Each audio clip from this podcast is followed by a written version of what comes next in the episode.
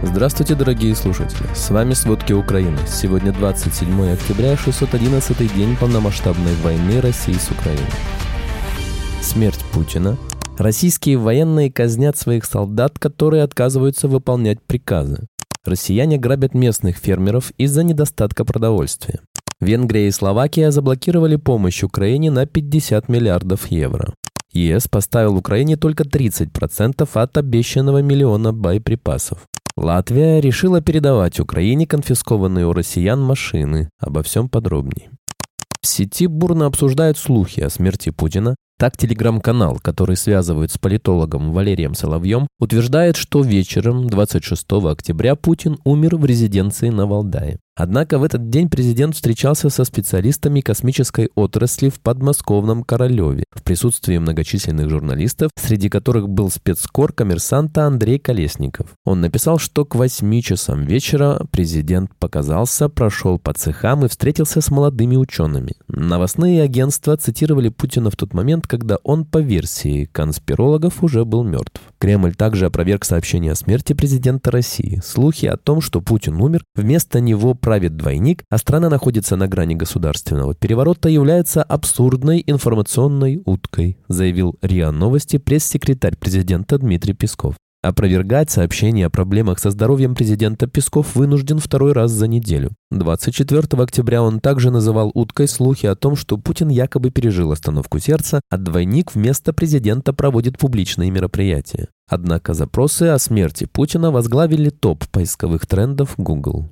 Вооруженные силы Украины успешно продвигаются по оккупированной Россией территории на левом берегу Днепра в Херсонской области, впервые занимая плацдарм на этой тщательно обороняемой территории. Это сообщение имеет потенциально важное значение. Главная цель контрнаступления Украины на юге – перерезать сухопутный коридор к аннексированному Крымскому полуострову. Американский институт изучения войны также отмечает, что украинские силы на восточном берегу ведут более масштабные наземные операции, чем обычно. По информации представителей 46-й бригады украинских войск, которой они поделились с BBC, сейчас идут тяжелые бои с целью полного контроля над селом Крынки. В случае успеха это обеспечит базу для более крупного наступления с целью разделения российских войск и перерезания их линии снабжения. Аналогичные задачи выполняют и другие части ВСУ, но в Запорожской области. Так, украинские военные сообщают о частичном прорыве первой линии российской обороны в районе села Вербовое. Они достигли успешных результатов, нанеся удары по складам и военным базам противника. Тем не менее, следует отметить, что успех оказался ограниченным из-за мощных российских укреплений с минированными подходами и постоянных атак со стороны российской авиации на логистические маршруты украинских сил. При этом украинским военным не хватает собственной поддержки с воздуха. Ранее российские войска оборонялись, а сейчас перешли в наступление, подчеркивают украинские военные. С приближением зимы условия ухудшаются для обеих сторон. Дождливая погода влияет на работу дронов, разведывательной техники и авиации. Тем не менее, военные не предвидят прекращения боевых действий. Зима не станет временем для передышки, отмечают они. Президент Украины Владимир Зеленский объявил, что российские войска потеряли по меньшей мере одну бригаду в ходе своих попыток окружения города Авдеевка. Несмотря на значительные потери, как в людях, так и в технике, российский прогресс был ограничен. Эта масштабная операция России, направленная на окружение Авдеевки, отражает желание Москвы восстановить инициативу в боевых действиях, которые продолжаются уже более 20 месяцев. Отчет Минобороны Великобритании подчеркивает, что это, вероятно, одна из самых значительных наступательных операций России с начала 2023 года. Целью России является окружение города, что может послужить базой для более широкой цели – установления контроля над всей Донецкой областью. Однако значительные потери российской техники, особенно в районе Авдеевки, могут снизить способность России проводить механизированные наступательные операции в других частях Украины и подорвать попытки российского военно-промышленного комплекса компенсировать дефицит оборудования. Аналитики считают, что уровень мобилизации элементов военно-промышленного комплекса России не был достаточным для компенсации потерь в Украине. Российские СМИ заявили, что на подозреваемого в государственной измене бывшего народного депутата Украины Олега Царева совершили нападение. Один из его работников говорит, что того подрезали. Возле его дома в оккупированной Ялте заметили скорую помощь. Вскоре назначенный россиянами член Главного совета ВГА оккупированной части Запорожской области Владимир Рогов заявил, что в Царева стреляли и он в тяжелом состоянии в реанимации. После полномасштабного вторжения России Царев пересек границу Украины и прибыл на временно оккупированную территорию Киевской области, чтобы помогать россиянам устанавливать там оккупационный режим. За это он получил подозрения от СБУ. Кроме того, Украина заочно приговорила экс-нардепа к 12 годам тюрьмы за публичные призывы к сепаратизму и насильственному изменению и свержению конституционного строя во время революции достоинства. В марте 22 года Цареву сообщили о подозрении в посягательстве на территориальную целостность Украины и коллаборационизме. Российские войска под видом эвакуации депортируют жителей села Березово в Луганской области, чтобы обустроить военный городок. Людей без их согласия переселяют поближе к границам с Россией. Об этом сообщил представитель Генштаба ВСУ Андрей Ковалев. В Березовом россияне установили блокпост, а проезд в село гражданскому населению запрещен. В Украине зарегистрировано более 97 тысяч военных преступлений, совершенных россиянами за время полномасштабного вторжения в Украину. Уже выявлено 383 подозреваемых, из которых 220 имеют обвинения, а 54 получили приговор в украинских судах. На занятых территориях Запорожской области россияне грабят местных фермеров из-за недостатка продовольствия. Об этом сообщил Центр национального сопротивления Украины. По прямым указаниям своего военного руководства россияне воруют даже скот. Ранее сообщалось, что российская власть на юге Украины перестала выплачивать украинским учителям зарплату.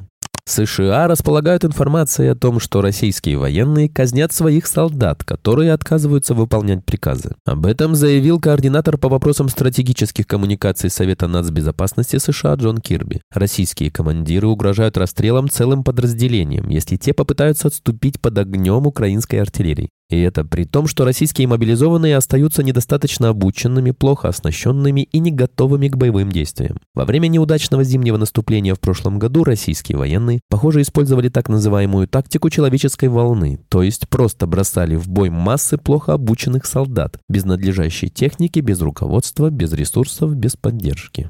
Российская Минобороны сообщила уже о 70 сбитых украинских Су-25. Это больше, чем Украина имела до начала полномасштабной войны. Недавно об этом заявил министр обороны России Сергей Шойгу. По его словам, россияне сбили 24 самолета за 5 дней. Однако большая часть из так называемой ликвидированной техники всего лишь макеты-приманки для россиян, которые для ВСУ изготавливали, например, в Чехии и уже больше года создают в Украине. На уничтожение фейкового оружия из дерева и пластмассы Россия тратит ракеты стоимостью в $1,5 миллиона.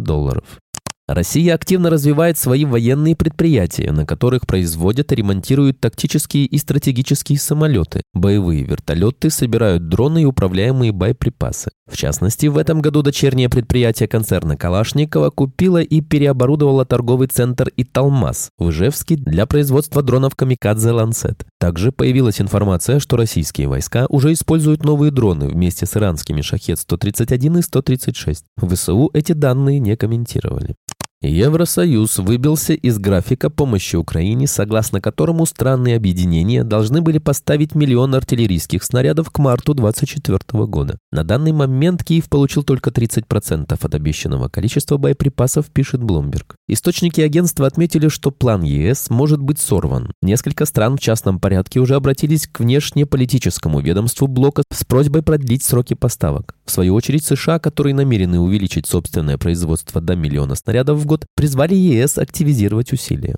Делегация «ХАМАС», боевики которого 7 октября совершили нападение на Израиль, находится в Москве. С какой целью, до конца не ясно. МИД России потребовал освободить иностранных заложников в секторе Газа, в том числе россиян, а «ХАМАС» поблагодарил Владимира Путина за дипломатию, однако о заложниках не упомянул. Израиль раскритиковал Москву, назвав это приглашение актом поддержки терроризма и узакониванием зверства террористов «ХАМАС». Спикер МИД Израиля Леор Хаят заявил, что руки высокопоставленных чиновников «ХАМАС» запятнаны кровью более 1400 израильтян, которые были убиты, казнены и сожжены. Он призывает российское правительство немедленно изгнать террористов. Тем не менее, Россия не запрещает и не признает эту организацию террористическим движением.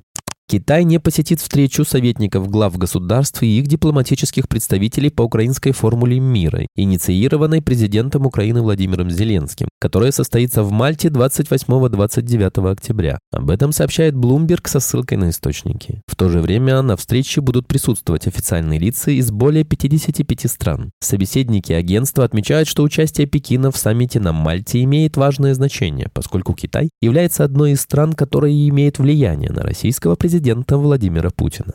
Новый премьер-министр Словакии Роберт Фицо отказался от поставок оружия Украине и поддержки санкций против России без участия их последствий. «Как премьер я буду поддерживать нулевую военную помощь Украине», — подчеркнул Фицо. «Позиция моего правительства заключается в том, что немедленное прекращение военных действий — лучшее решение для Украины». По его словам, Евросоюз должен превратиться из поставщика оружия в миротворцев. В свою очередь, Киеву и Москве нужно начать переговоры, а не продолжать убивать друг друга. При этом Фицо назвал нереальным сценарием вывод российских войск из оккупированных украинских территорий, имея в виду Крым, Луганскую, Донецкую, Запорожскую и Херсонскую области. По его мнению, мысль о том, что кому-то удастся загнать в угол Россию как ядерную державу с помощью обычных вооружений, наивна. Фицо также считает, что Украина пока не готова стать членом ЕС. Таким образом, Словакия станет второй после Венгрии страной, которая отказывается передавать Украине оружие. Лидеры Венгрии и Словакии уже выступили против выделения Украине нового пакета помощи в размере 50 миллиардов евро на саммите ЕС в Брюсселе. Так, премьер-министр Венгрии Виктор Орбан заявил, что поддержка Украины не работает. А премьер Словакии Роберт Фицо, в свою очередь, сослался на проблемы коррупции в Украине, которые мешают выделению средств.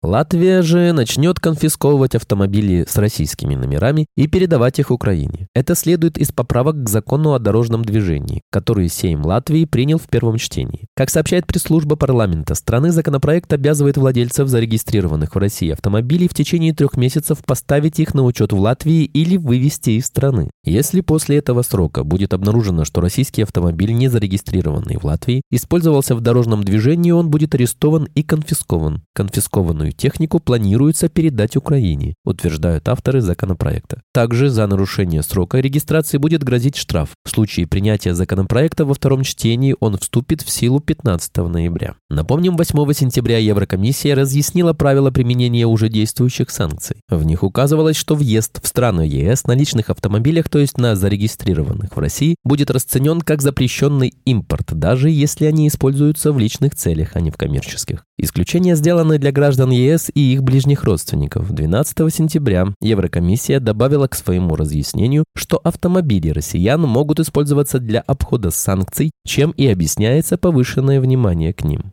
Спасибо, это были все главные новости о войне России с Украиной к этому часу. Помните, правда существует, а мы стараемся сделать ее доступной. Если вам нравится то, что мы делаем, пожалуйста, поделитесь этим подкастом с друзьями в России. Также, если вы хотели бы помочь нам делать материалы еще более качественными, пожалуйста, оставляйте фидбэк. Это очень важно для нас и для распространения правдивой информации. До встречи.